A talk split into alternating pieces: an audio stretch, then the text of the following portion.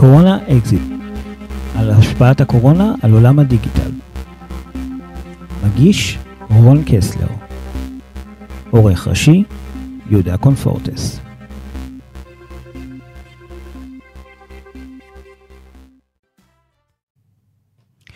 שלום, אנחנו בעוד תוכנית של אה, קורונה אקזיט, אה, התוכנית שבעצם בודקת אה, את השפעות הקורונה על עולם הדיגיטל, והיום אנחנו נעסוק בפייק ניוז, דבר שאנחנו מלווה אותנו לאורך כמה וכמה שנים, בעיקר מאז בחירות ארה"ב 2016, אבל כמובן גם היה קיים עוד לפני זה.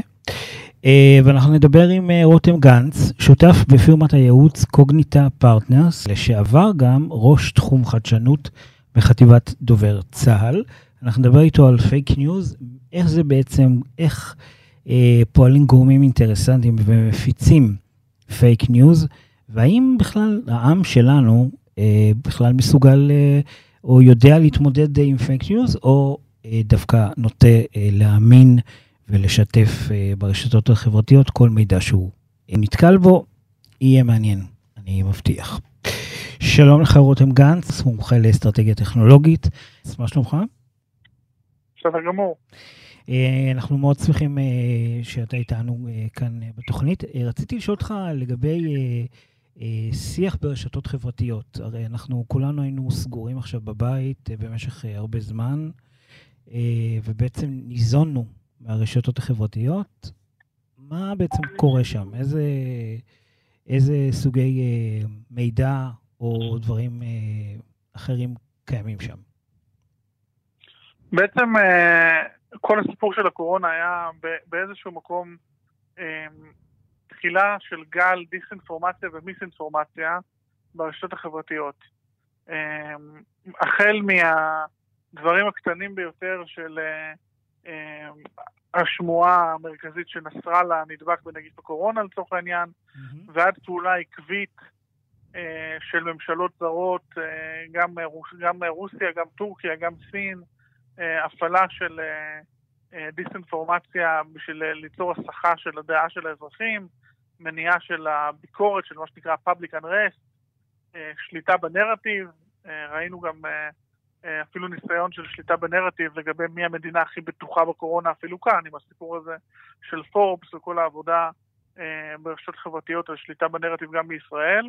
כן. וגם אה, מה שאנחנו קוראים לו sampling, הוצאה של ידיעות כאלה ואחרות כדי לבחון איך הקהל מגיב אליהן וככה להתאים את, את המסרים האסטרטגיים של מי שמנסה להשפיע על דעת קהל. ואיזה מסקנות יש לנו מהתקופה שעברה עלינו? איך הקהל הישראלי מגיב לכל מיני דברים מהסוג הזה? אה, אין ספק שהקהל הישראלי יחסית לעמים האחרים בעולם אה, מתייחס בחשדנות אה, למה שקשור לניסיונות השפעה על תודעה. הרבה, הרבה מזה קשור לרמת ההשכלה של הציבור הישראלי ביחס לעמים האחרים וכדומה. אה, אין ספק שאם אנחנו מסתכלים על ארצות הברית, אם אנחנו מסתכלים על, אה, על סין, אם אנחנו מסתכלים על אה, מזרח אירופה, ממש לא היה ניתן כבר להבחין בין מהו אמת ומהו שקר, אלא רק במה פופולרי ומה לא פופולרי. וזה כלל סרטונים, וזה כלל השפעה אקטיבית של גורמי ממשל ואפילו של חברות מסחריות כדי לנסות לשלוט בפאניקה, חלק מהגורמים רצו לזרוע פאניקה, חלק מהגורמים רצו דווקא להגיד, הפאניקה מוגזמת, אה, זה שום דבר, it's just a flu, מה שנקרא, mm-hmm. וזה יעבור, והדברים האלה היו אה, מאוד בולטים בשיח, בשיח ה, הנרטיבים. אתה יכול להיכנס אה, ממש אה, יותר לפרטים, לאיזה גורמים ניסו להכניס פה פאניקה ואיזה גורמים ניסו להרגיע? אני לא, לא הולך אה, להתייחס ממש ספציפית לאיזה מדינות עשו מה, אבל אין ספק שאפשר לראות כמה המגמה הזאת הייתה מסיבית בזה שחברות הטכנולוגיה הגדולות בעולם, כמו גוגל ופייסבוק, הם בעצמן עשו יוזמה למניעת הפייק ניוז הזה מתוך הבנה, שיתפו פעולה עם ארגון הבריאות העולמי, מתוך מטרה לזהות פייק ניוז לתייג אותו ולמחוק אותו. אמ, והדבר הזה רק מראה כמה הגופים, בין הממשלתיים ובין המסחריים, ניסו לשלוט בתודעה, אה, כולל הפצה של שמועות, השערות, אה, בלי קשר לאינטרס, לצורך העניין, אה, אפילו כאן בישראל היה שמועות והרבה עבודה ברשתות חברתיות על כוונה לעשות פיקוח וניטור טכנולוגי על אזרחים בישראל, ו, והדבר הזה התברר כשום דבר בסופו של דבר. אבל הנה זה לצורך העניין דוגמה לפייק ניוז כאן שאנחנו התמודדנו איתו בארץ. עוד דבר היה כל הפרדיקציות. Mm-hmm. אנשים אה, האמינו באמת ובתמים שהולכים להיות עשרות אלפי הרוגים פה בישראל. באיראן אני ראיתי הערכה שהולכים להיות 600 אלף מתים מהקורונה ואנשים עשו לזה share וזה עבר בקבוצות וואטסאפ וראינו ביכולות מדידה שלנו, ראינו ממש טרקים של השפעה של הדבר הזה בצורה מאוד מאוד עמוקה בשיח הישראלי. בסופו של דבר אני לא חזק במספרים באיראן היום, אבל לדעתי זה לא עבר לעשרת אלפים הרוגים. אה, אפשר לבדוק את זה, אבל... אם אני לא טועה, המספר הזה של עשרת אלפים הרוגים נאמר, הוא נאמר במפורש, או שאני טועה. המספר, המספר שנאמר בשיח ברשתות היה הרבה יותר גבוה מזה. Mm-hmm. זאת אומרת, אה, והנה דוגמה לניסיון לזריעת פאניקה. אנשים אה, דיברו בהרחבה על מספרים שאין להם שום קשר למציאות. כל uh, אלגוריתמיקאי שהיה לו, uh, שהיה אינטרס לאיזושהי חברת תרופות או לאיזושהי חברה בתחום הזה להפיץ את המידע הזה, זה הפך להיות עניין גדול פתאום. Mm-hmm. ואנחנו בסופו של דבר נמצאים אחרי כמה חודשים כבר בתוך הסיפור הזה, ואנחנו רואים שלא קצה קצתה, ובסופו של דבר העולם עבר את, ה, את המגיפה הזאת בצורה די... Uh, אה, סטנדרטית, אפשר להגיד, אה, ואנחנו רק רואים כמה ניסיונות השליטה בתודעה וההשפעה על האזרחים היו דבר שהפך להיות כלי אה, אפילו שגרתי כבר, בדרך של ממשלות, פוליטיקאים, גופים, להתנהג בתוך הזירה הזאת. זאת אומרת, ממש אפשר לבוא ולהגיד שעליתם על מקרים שבהם אה, גורמים בעלי אינטרס, חברות תרופות זה סתם דוגמה, אה, יצאו פאניקה כדי אה, בעצם לשווק אה, מוצרים שלהם, וכדי בעצם ליצור ביקוש לדברים שלהם. לא, לא, רק, לא רק כדי לשווק מוצרים שלהם, אלא לצורך העניין, קח use case, כן, בלי להיכנס לשמות ולפרטים, אבל mm-hmm. חברה שרוצה להשפיע על הרגולטור, בסדר? לתת איזושהי הקלה בכל מיני תהליכים של אישור או תהליכים של פיקוח, כדי להביא מוצר לשוק בצורה מאוד מהירה. הפאניקה הציבורית יכולה מאוד לשרת אותה בדבר הזה. אנשים מתקשרים לקונגרסמן שלהם, אומרים, ראינו את זה וזה, ראינו בטוויטר את הניסיון הזה, את החברה הזאת, למה הדבר הזה לא מגיע אלינו, אה, האפוקליפסה כבר דופקת בדלת ואתם אה, מתמהמהים. Mm-hmm. חבר קונגרס שמקבל כזה מידע, הוא ישר נכנס למוד הפעלתי, ישר מתחיל לחקור ולנסות לקדם אה, שינויים כאלה ואחרים. שבסופו של דבר השינויים האלה הם מאוד רווחיים לגורמים כאלה ואחרים. ומן הצד השני, אה, גורמים ממשלתיים שאיחרו במדיניות שלהם, ושיש עכשיו איזשהו public unrest, איזושהי אה, אי נוחות ציבורית לגבי המדיניות שלהם, כך מקרה בריטניה, כן? כן. אה, מפעילים יכולות מאוד מאוד עמוקות, בהיקף שלהן, בקסטומיזציה שלהם לקהלים אחרים ולקהלים שונים, כל אחד עם מה שמשפיע עליו. אה, כדי, אה, אה, כדי למזער בעצם את האי נוחות הזאת מהממשלה וכדי להעניק תחושה של רוגע ותחושה של אתם בידיים טובות ותמונות חיוביות ולפעמים גם דיסאינפורמציה לגבי מספרים ודברים כאלה ואחרים, לגבי כמה בטוח וכמה נדבקים פר מיליון וכל מיני דברים כאלה שאין באמת הסדרה של התחום הזה, למעט ההסדרה של חברות הטכנולוגיה, שניסו באמת לסמן את הפייק ניוז הזה. פייק ניוז הרי גם היה לפני הקורונה. ניוז יש כבר כמה אלפי שנים. כן. בדיוק. כן. אז השאלה, אה, האם אנחנו עכשיו במצב יותר טוב מבחינת ההתמודדות עם זה, אה, והאם זה אה, יישאר איתנו גם אחרי הקורונה, היכולות להתמודד עם הסיפור הזה, או שאתה דווקא רואה את זה כמשהו מאוד מאוד מיוחד, ואחר כך נחזור לשגרה ו...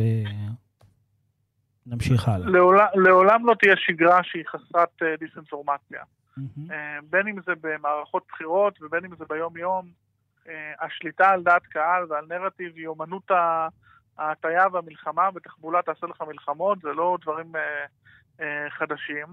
הם לא הולכים לשום מקום. המאבק, ל, לעניות דעתי, ואני לא אה, מתיימר להיות אה, איזשהו אה, אה, נביא בנושא הזה, אבל אני מאמין שהמאבק יהיה בין חברות הטכנולוגיה ובין הממשלות, אה, לגבי מי מצליח אה, אה, לשלוט בתודעה ובסדר יום. כאשר אנחנו יוצאים מנקודת הנחה שגם כלי תקשורת מיינסטרים, גם הם שחקנים בעולם התודעה. בסופו של דבר, ובעיקר אתה יכול לראות את זה בארצות הברית, המיינסטרים מידיה, הם משדרים ידיעות מאוד מסוימות, בטח כלפי הממשל, בטח כלפי הצעדים שלו, וכלי תקשורת חתרניים, קטנים יותר, חופשיים יותר, בתוך הסביבות החברתיות, הרשתות החברתיות, הם מרשים לעצמם אה, אה, להגיד דברים שלא אומרים במיינסטרים מדיה, וזה מגיע בסופו של דבר לאנשים שצריכים להחליט בשביל עצמם. Mm-hmm. אני חושב שהדרך היחידה להגיע לחקר האמת בנושא הזה זה ללמד את האנשים לחשוב בצורה ביקורתית. וזה אחת מהמסקנות שאנחנו רואים, אה, שאנחנו רואים אה, כבר אה, כמה עשרות שנים. הידע של אנשים הוא לא, לא מספיק בשביל להגיע להחלטה מושכלת, ואנשים שרוצים לנצל את זה לטובתם יודעים לעשות את זה בקלי קלות. ואיפה נמצאים הישראלים בתוך הסקאלה הזו של החשיבה הביקורתית אל מול האמונה בכל דבר והשיתוף המיידי ברשתות החברתיות? אני חושב שבישראל יש מגמה מאוד מעניינת. Uh, אנשים אוהבים לבדוק בשביל עצמם. אני חושב שהרבה יותר ממדינות אחרות. אה, אני חושב שזה קשור גם ל... לאיזשהו אה, חוסר אמון בסיסי שיש בישראל בין ה... בטח בתקופה האחרונה, בין האזרחים ובין הממשלה, אנשים בודקים לעומק את הדברים. אה, רק היה צריך לראות את כל הסיפור של הבחירות האחרונות, מה, איזה מאמצי דיסאינפורמציה היו מכל הצדדים ומכל המפלגות בקשת הפוליטית. Mm-hmm. בסופו של דבר זה כלי שאם יודעים, יודעים להשתמש בו נכונה, הוא יודע לנצח בחירות, ואם, יודעים, ואם לא יודעים להשתמש בו נכונה, הוא יכול לעלות לך בהרבה יותר מהבחירות. כן. אמ, אז אין ספק שהישראלים, אה, אנחנו לא שונים בזה שמופעלים פה מאמצי תודעה, אה, הערכות אה, ופרסומים זרים גם, גם מצביעים על זה שמדינות אחרות מנסות להשפיע עלינו ועל האזרחים פה במערכות בחירות, וזה לא איזה סוד גדול, הרבה עושים את זה, אבל באמת הישראלים אה, הם לדעתי חשדניים יותר, מסתכלים יותר, בודקים יותר, ומתוך הבנה שאנחנו, מה שנקרא, קצת עם לבד... קצת, קצת אנחנו מבודדים בכל הסיפור הזה. ומנסים להשפיע עלינו, אנחנו בודקים הרבה יותר. הרבה אנשים מסתכלים על הקורונה בצורה חיובית, אומרים, קרה פה איזה משהו טוב, אנשים היו אחד נגד השני, והנה, אנחנו בסוג של ביחדנס. יש אה, צדדים חיוביים למשבר מבחינה אה, עסקית? מבחינה עסקית אני חושב שזה אה, ללא ספק קצת שמיטה של הקרקע הבטוחה מתחת לשיטות הפעלה הפיננסיות וה, והמתודיות של עסקים, מצריך אותם לחשוב מחדש, מצריך אותם ללכת לאונליין, לעשות התייעלות וקיצוצים בפנים. אני חושב שמה שנקרא מבחינה חברתית, אנחנו הוכחנו שוב פעם שהאזרחים מאוחדים, דואגים אחד לשני. אני מקווה מאוד שזה ימשיך גם אחרי הקורונה. מבחינה עסקית אין ספק שזה אילץ עסקים, אה, אה, אילץ עסקים לצאת מאזור הנוחות שלהם ולהביא פתרונות שהם אה, חדשניים ופתרונות שהם מחוץ לקופסה כדי לשמר על פס הייצור שלהם פועל, כדי לשמר על.